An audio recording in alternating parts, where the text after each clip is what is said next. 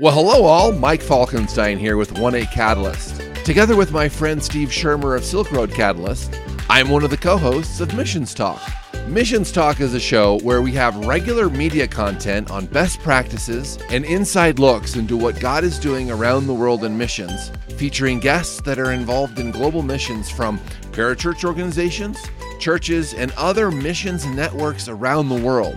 We have a deep heart to help you find ways to reach your world for Christ. And on today's episode, Steve and I have a special guest, Danny Lamastra, talking about his book, Pursuing the Call A Practical Guide for New and Prospective Missionaries. It's a great look whether you're just beginning to look at being a missionary or you're already on the field and looking for some direction. Well, hello, friends. Hey, Mike Falkenstein here with 1 8 Catalyst and uh, one of the co-hosts of the uh, our Facebook Live show, Missions Talk. I'm here again with Steve Shermer, and uh, Steve, you've said something about a uh, tornado watch. There is everyone okay there in South Carolina? Yeah. So uh, for yeah, we're fine. We're under a tornado watch. Uh, past couple of years, we've had a couple of tornadoes. Oh, and my face is just a tad blurry, and I'm sorry. I just don't know how to fix it. I've been trying, and no, it looks great. Just going to be. It's not as clear as Mike. Mike is like crystal clear, like looking at a diamond. Wow, that isn't that weird. That's weird. Well, and you don't want to goof around with those tornadoes, Steve. So keep an eye on that while we while we no, I, this episode. I have I have my radar right here. Okay, good, good. You got that going. Good. Well, Steve, I'm really excited about this episode. You know, I think it was you who had actually found out about today's guest. So, uh, Danny Lamastra is um, an author and uh, also a uh, ser- uh, person serving overseas. And so we want to give him the opportunity to introduce himself. But, uh, Steve, I think you had found out about his book, uh, Pursuing the Call, and um, it kind of sparked your interest, I think, didn't it? Yeah, so he reached out, and I was actually I'm actually in the process of looking for uh, written resources that we can give our future missionaries to to you know work through. We've got the book I've written about having legitimacy on the mission field, mm-hmm. and then Danny reached out. I'll see if I can get in the camera here. Uh, his oh, book you, "Pursuing you. the Call." Oh, great! So he sent it to me to review. So yeah, we're excited to have him on here to hear what he has to say, why he wrote the book, things like that. So it should be good. Yeah. So Danny, thank you so much for joining us, and um, tell us a little bit about yourself, where you're coming from today, and you know uh, where you're serving, who you're serving with, all that. Give us a quick introduction to uh, to you and what you're doing. Yes. Uh, so I am in El Salvador. I've been living in El Salvador for the past four years. I came here initially to work in prison ministry. Uh, and during the pandemic, there were some changes in kind of my role in ministry, and I'm now doing something else. Uh, since the pandemic started, the visitation access to be able to go into the prisons and do the programs that we had been doing beforehand really shut down completely. And mm-hmm. unfortunately, mm-hmm. we were never able to fully get back up and running uh, in that area. And so okay. for the past year, approximately, I've been a teacher at a Christian school here in El Salvador and still serving here in El Salvador. Uh, and that's been my journey so far. Oh, great. And uh, where are you from originally? I'm originally from New Jersey, and I studied mm. at uh, Southeastern University in Florida. So I lived in Florida for five years as well. Oh, okay. Mm-hmm. Oh, that's great. That's great. So, originally from New Jersey, uh, by way of Florida, now in El Salvador. Keep going uh, south. That's really, that's really great. So, give us just quickly before we get to your book itself. Give us a little bit of your journey towards like how you actually became a missionary serving on the field. Um, give us kind of the quick two or three minute. Hey, here's how. This is what God did to get me there.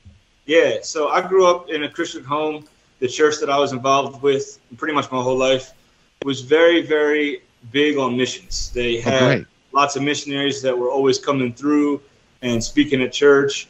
And so I was aware of, of the concept of missions from a really young age. Mm. And as I was getting to the point of determining where I wanted to go to college and what I wanted to do with my life and things like that, mm. I really started to consider seriously the possibility of doing something missions related. Okay. And so I decided to go to a Christian college because of that. Uh, like I said, I ended up going to Southeastern University in Florida. And during my time there, there were two experiences for me that I would say were very key in pushing me to the point that I actually did become a full time missionary after graduation. The first experience for me was the opportunity to volunteer at a local urban mission center that was in the community. Uh, and being able to have a role in ministry that was missions focused, even though it was local, was mm. a really great experience. You know, a lot of people, when they are graduating and they go and they get hired at a church as youth pastor or something like that, uh, that's the first time they've ever had like a leadership role in ministry. Mm. And so for me, like the opportunity to have a leadership role in ministry before graduation was huge for me in terms of developing the desires that I had to become a missionary mm-hmm. and in terms of helping me learn more about what is involved in actual day-to-day ministry in a real life scenario, not just in the classroom. That was the one experience. And the other experience that was big for me was I was a Spanish minor. And so that really opened up my eyes to this part of the world where I'm now living, Latin America. I bet. it gave me more of a desire to explore the possibility of doing something outside the United States. Because initially, when I first started college, my sights were set more so on, on doing ministry in the U.S. than, than doing something international. Mm. But the Spanish minor was really what pushed me in the direction of exploring international missions as a possibility. Oh, okay, great. Well, you know, I love that because uh, that's what God does a lot of times, right? Uh, you begin learning a language, and uh, it really does open up, yeah, your eyes uh, and yeah. your heart towards uh, people. I mean, uh, of course, Danny, you don't know this, but both Steve and I have kind of a heritage and a history in in China, and so it was really when I started doing Chinese language study originally that uh, oh man, you just begin to understand more about the people, their culture. Um, I mean, it's so tied. All that's tied to um, you know their history. All that's tied to their language, isn't it? So uh, that's really uh, that's really great to hear. So. Uh, so Steve, I saw you have a copy of his book, right? Have you had a chance to peruse it? There it goes. It's actually clearer than my face. Anyways, yeah. So I ha- I have been scanning it.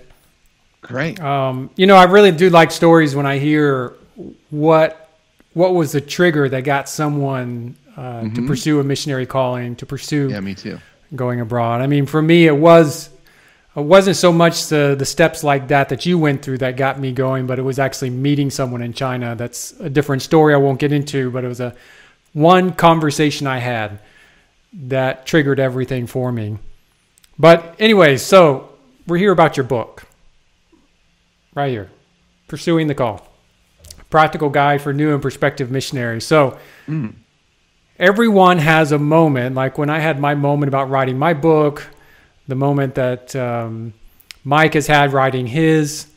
What mm-hmm. was the moment where you realized, even with all the books out there, why, why this one? Yeah, so I think the pandemic actually was a big part of the reason why I ended up writing the book. Without the pandemic, I don't know that it ever would have been written. Uh, here in El Salvador, the initial stages of the pandemic uh, had a lot of restrictions that, that went into place. And there was about a two month period where the country was on full lockdown. Uh, you mm. couldn't leave your house. Uh, the last number of your ID is what determined what days you are allowed to go to the supermarket. Other than that, you had to stay in your home.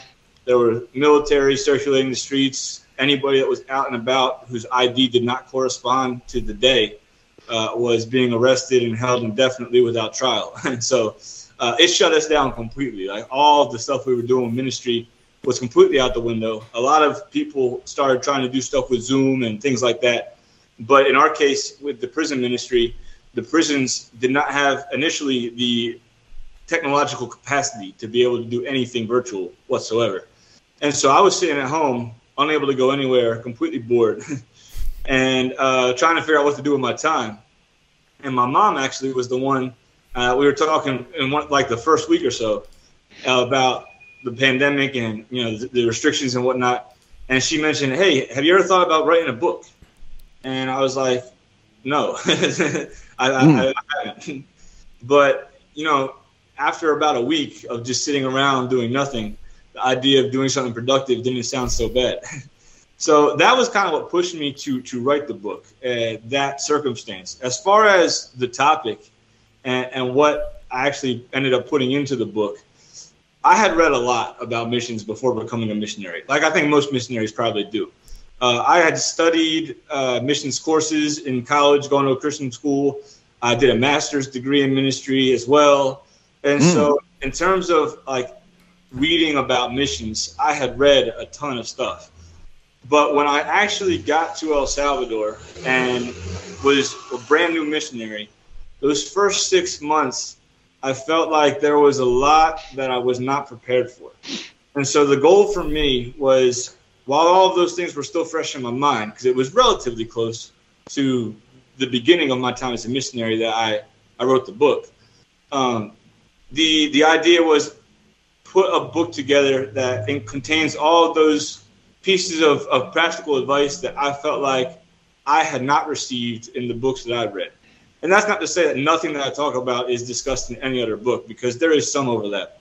But the, the goal was to put together what are the holes that I felt like I didn't have for me uh, mm. when I was reading about missions that I think could be helpful for other people. That's yeah, great. So, yeah, I'm looking at the the table of contents. I mean, you go from preparing to choosing how you're going to go you know, the sending mm-hmm. structure, uh, the right. financial, the language, the culture shock. That's something I think a lot of people, I don't think, are really prepared for. The culture shock. I can tell you, I wasn't. Uh, beyond culture shock, uh, you know, personal spiritual health. Uh, chapter nine, final logistical preparations. I think it's a you know, looking at the, I think it's a great. Condi- it's only 138 pages. It's not, it's not long, but it's enough. It's enough information to give you a bit, a good idea of what you're walking into. Even though a lot of people are still going through training, they're still. I had a friend that went to China, and he would tell me. I mean, he went through six weeks of training with his organization. Wow. But he would say by the time he got there, he remembered 10% of it. Oh. Right. And he had to learn the other 90%, you know, on the fly as he was doing it. So, you know, to have a resource you can read, but also uh, refer back to, I, I think is really handy. What do you think, Mike? Yeah, no, I agree. In fact, I was just thinking, uh, guys, that um, you know the uh, so let's say your organization is providing that kind of training, or any kind of training at all. Um, there's almost in my mind there's almost not enough training i mean you know that you could do so going through your organization's training and then to have this book resource as kind of a you know uh, another source of information. And i mean you know whatever you can learn about yeah the importance of learning language and surviving culture shock and you know your spiritual you know health your personal spiritual health. I mean, you know, these these chapter titles are are critical, right? So, uh, so Danny, I'm wondering as I look at your nine chapters, um, what have you found in your own journey, and now as you're as you're uh, talking to people about the book that are the, you know, if you were to take your chapter titles, kind of these main bigger topics that you're writing about, what are the the two or three uh, topics that are you're finding are the hardest for someone that's that's going on to the missions field? Yeah, so I think that the three most challenging uh, are probably the chapter on finances, the chapter on culture shock, and the chapter on personal spiritual health. Uh, mm. Finances, starting from the beginning, there is a topic that really nobody enjoys dealing with. Uh, right. Uh, normally, not all missions organizations are structured like this, but the majority require the missionary to do some level of fundraising, and usually uh, that means you have to raise all of your support.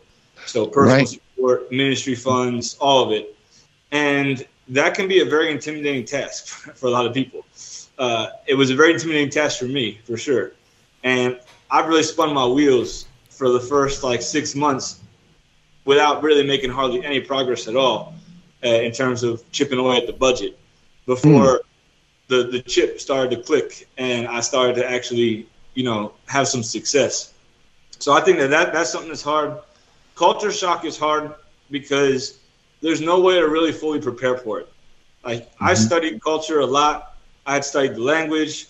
I had engulfed myself in Hispanic organizations in the United States like I thought that I had done everything that I could to mitigate culture shock. And even so, the first six months or so of being here was full blown culture shock. And mm. so that's something that I think even if you read the book, like I'm not making any promises that you're not going to go through culture shock, but hopefully it can help you process a little bit more right. health. And then in terms of uh, personal spiritual health, that was probably the hardest chapter to write, in all honesty. Uh, but I think that's probably the most important. If I had to choose just one, that would have been the, the one. Uh, because it's very easy when you're in ministry to neglect your own relationship with God. It's very easy to justify not spending time reading the Bible because you've prepared three Bible studies and a sermon that week and you were studying the Bible for that. You know, it's very mm-hmm. easy to just burn out because you're just moving a million miles an hour doing ministry and you don't realize the toll that it's taking on you personally. And the reality is that if you're serious about wanting to help people, you have to prioritize making sure that you are in an emotional, mental, spiritually healthy state uh, that's going to enable you to have something to offer to people. Mm, that's right. That, that for me is probably the most important chapter uh, of the book. Yeah, that's right. I mean, you can't give to uh, anyone something you don't already have, right? Yeah. I mean, if you're not growing spiritually, uh, you're not going to be able to help people grow spiritually for sure. So, um, yeah, that's I I love that. That's good. And uh, so, just a quick side question, Danny. The the chapter on uh, raising financial support.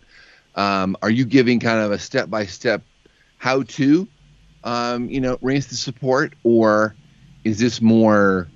No, you definitely need to do this. You need to prioritize it. Just making it, um, making. It, are you giving any kind of step by step on how to how how missionaries can be raising support? Yeah, I try to make it as practical as possible. So uh, there is uh, some introductory information at the beginning of the chapter about the theological legitimacy of support raising. Mm. But from that point forward, it's mostly practical steps, things that you could do that will accelerate your support raising process. And, and what are what are like best practices for raising support in a way that's sustainable, you know, because you want to make sure that support stays coming in after you're in the mission field too.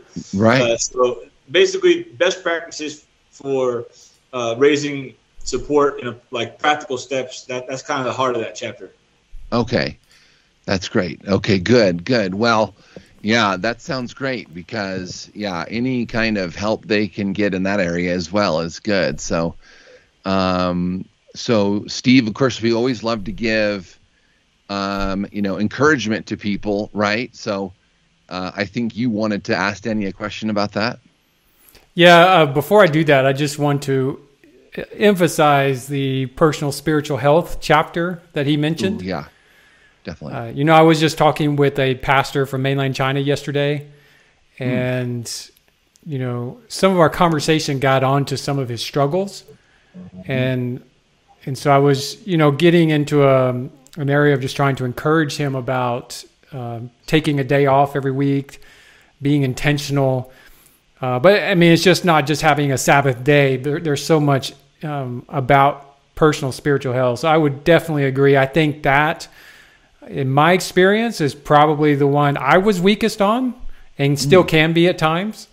But mm-hmm. also, I think that's the one I find most uh, cross cultural workers are weakest on because mm. they're they're so passionate about giving and um, serving the people they're there to serve that they forget that if they don't uh, invest in themselves or let others invest in them, eventually they're going to run out of gas.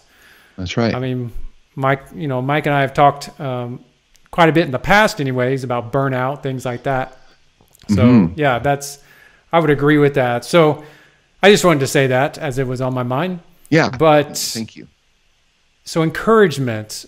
So what would you if you were to meet a new missionary, a prospective missionary, or I guess you could include anyone even over there. What, how would you encourage them in terms of going, in terms of sustaining themselves, things like that? Yeah. So the biggest thing that I would say, this is actually something that's not in the book, but if I ever come out with a second edition, I'd probably include it. Mm. Uh, is don't let yourself get discouraged by unmet expectations. Uh, the reason I say that is because when somebody's going into missions. It is normal, I think, for them to have a certain expectation in their mind mm. of what missions is going to be like. And what I have found in my own experience and with other people that I've talked to who have been down this road as well is that that initial expectation of what you think missions is going to be like usually doesn't line up with what missions is actually like when you actually get to the mission field and are actually doing ministry. And if you allow those unmet expectations to discourage you, uh, it can really train wreck you really quickly. Uh, because there's two different ways that people tend to process that. The first is that people can start to get mad at God and feel like God has let them down because their expectations weren't met. Or the alternative, the other way, is that people can think, I'm just not cut out for this. Like, uh, this isn't what I thought it was going to be. I guess that I'm just not supposed to be a missionary, and they feel like a failure, right? And really, right. it's not either one of those things. It's not that God failed you, and it's not that you're a failure either. It's just that there was a disconnect between your expectations and and the reality of your experience. And in Luke 24, there's a story that I think speaks to this very, very well. Uh, it's the story of when Jesus encountered two of his followers on the road to Emmaus shortly after his resurrection. Luke's the only one that uh, of the four gospels that includes this story. And he doesn't give us a lot of information about the two guys that were on the road uh, to Emmaus. But what we do hmm. know is that they weren't part of the 12 disciples, but they were pretty close to the inner circle because in the passage, uh, we see that they interact with the 12 disciples. They know exactly where to find them. Uh, and so they, they were people that were, were close to Jesus, even though they weren't part of the 12. And it's interesting that they're going where they're going because the rest of Jesus' core group of disciples, all of the ones that are recorded, at least in the Bible, they're all in Jerusalem, right?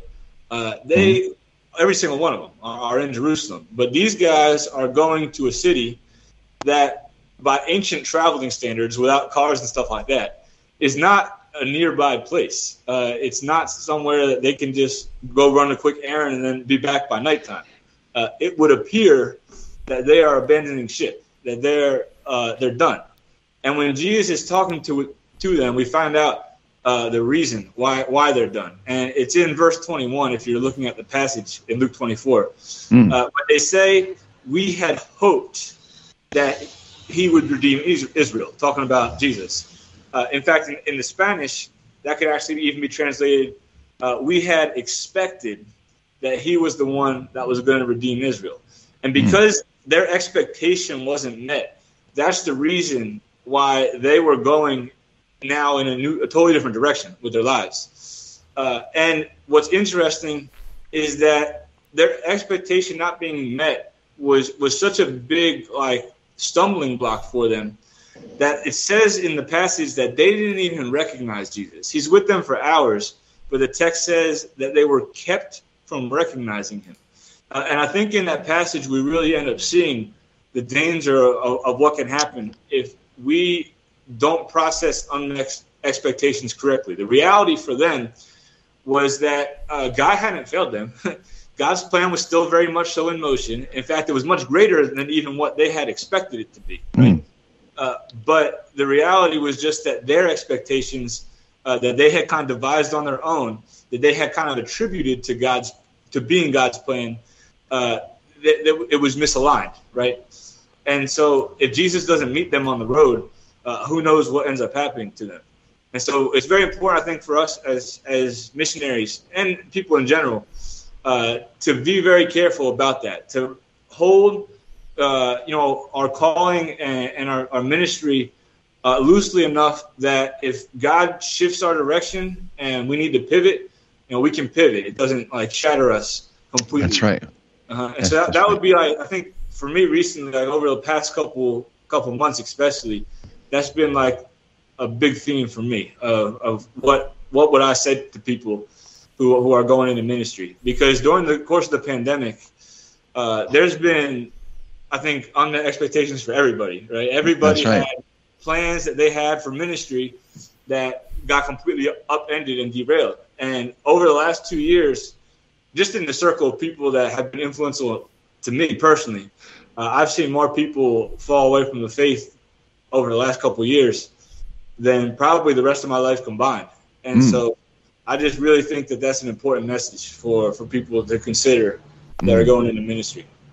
Mm. Thank well, you Danny, I, I think you hit the nail on the head. Definitely. I think the expectation is is something we often go, especially from America. We go with these expectations of ministry.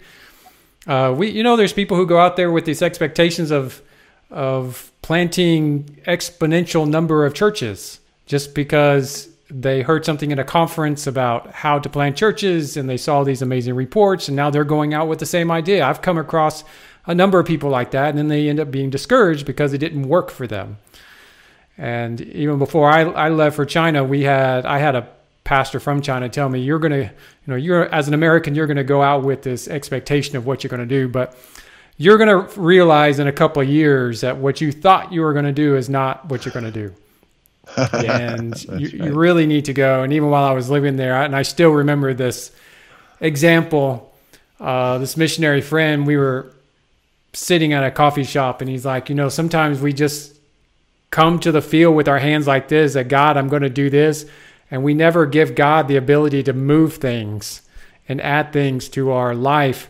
But if we go with our hands like this, if I can even get it in the screen, even if we have a plan there, but we're it's loosely held rather than tightly gripped. And so we need a I, I think you're right. And the pandemic, I hope taught oh, yeah. us a lot of things and I would mm-hmm. definitely agree that that was one of them. uh, we all had expectations right. in 2020, and none of everything failed. and uh, in 2022. yeah. yeah. Yes, exactly. And Steve, how many episodes have we done about essentially that topic? You know, I mean, we've done a number about how COVID has changed every different asset of or a facet of ministry, and uh, yeah, I mean there isn't a ministry that it hasn't affected and expectations have been totally changed right? I mean it's mm-hmm.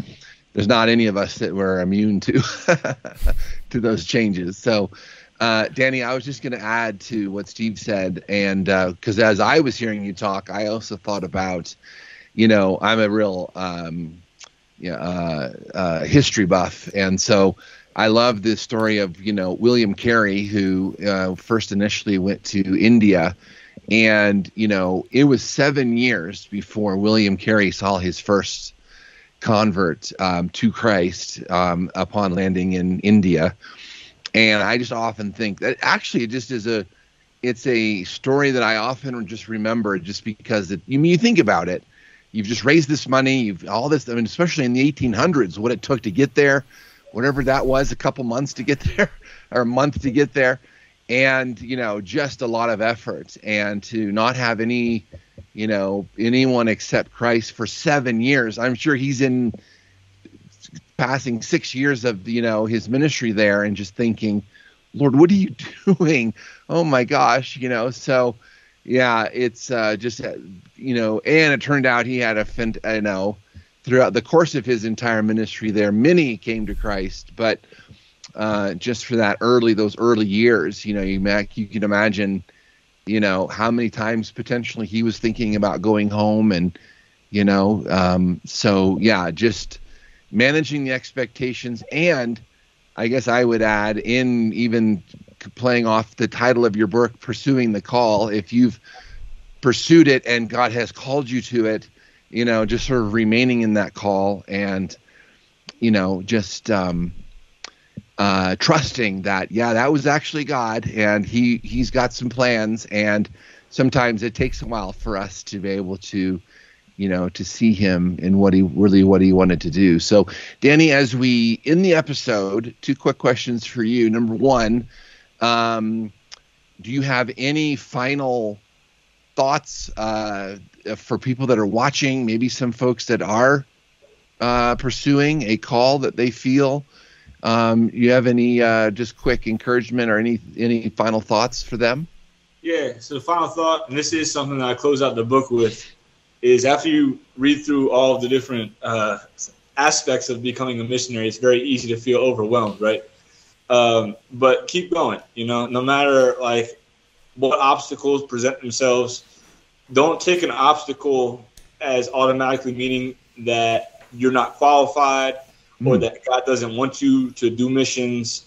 Uh, you know, push through the obstacles because mm. there will be obstacles. That's but right. if you keep going, you're gonna have uh, an incredible experience waiting for you on the other side that you'll remember for the rest of your life. Mm, thanks for that. Yeah, I would just really agree with that. And then finally, I know the book is available on Amazon.